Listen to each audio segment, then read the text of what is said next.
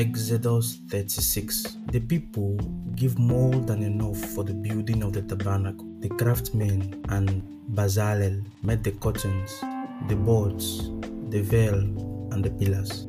Vabene, let's see what happens next.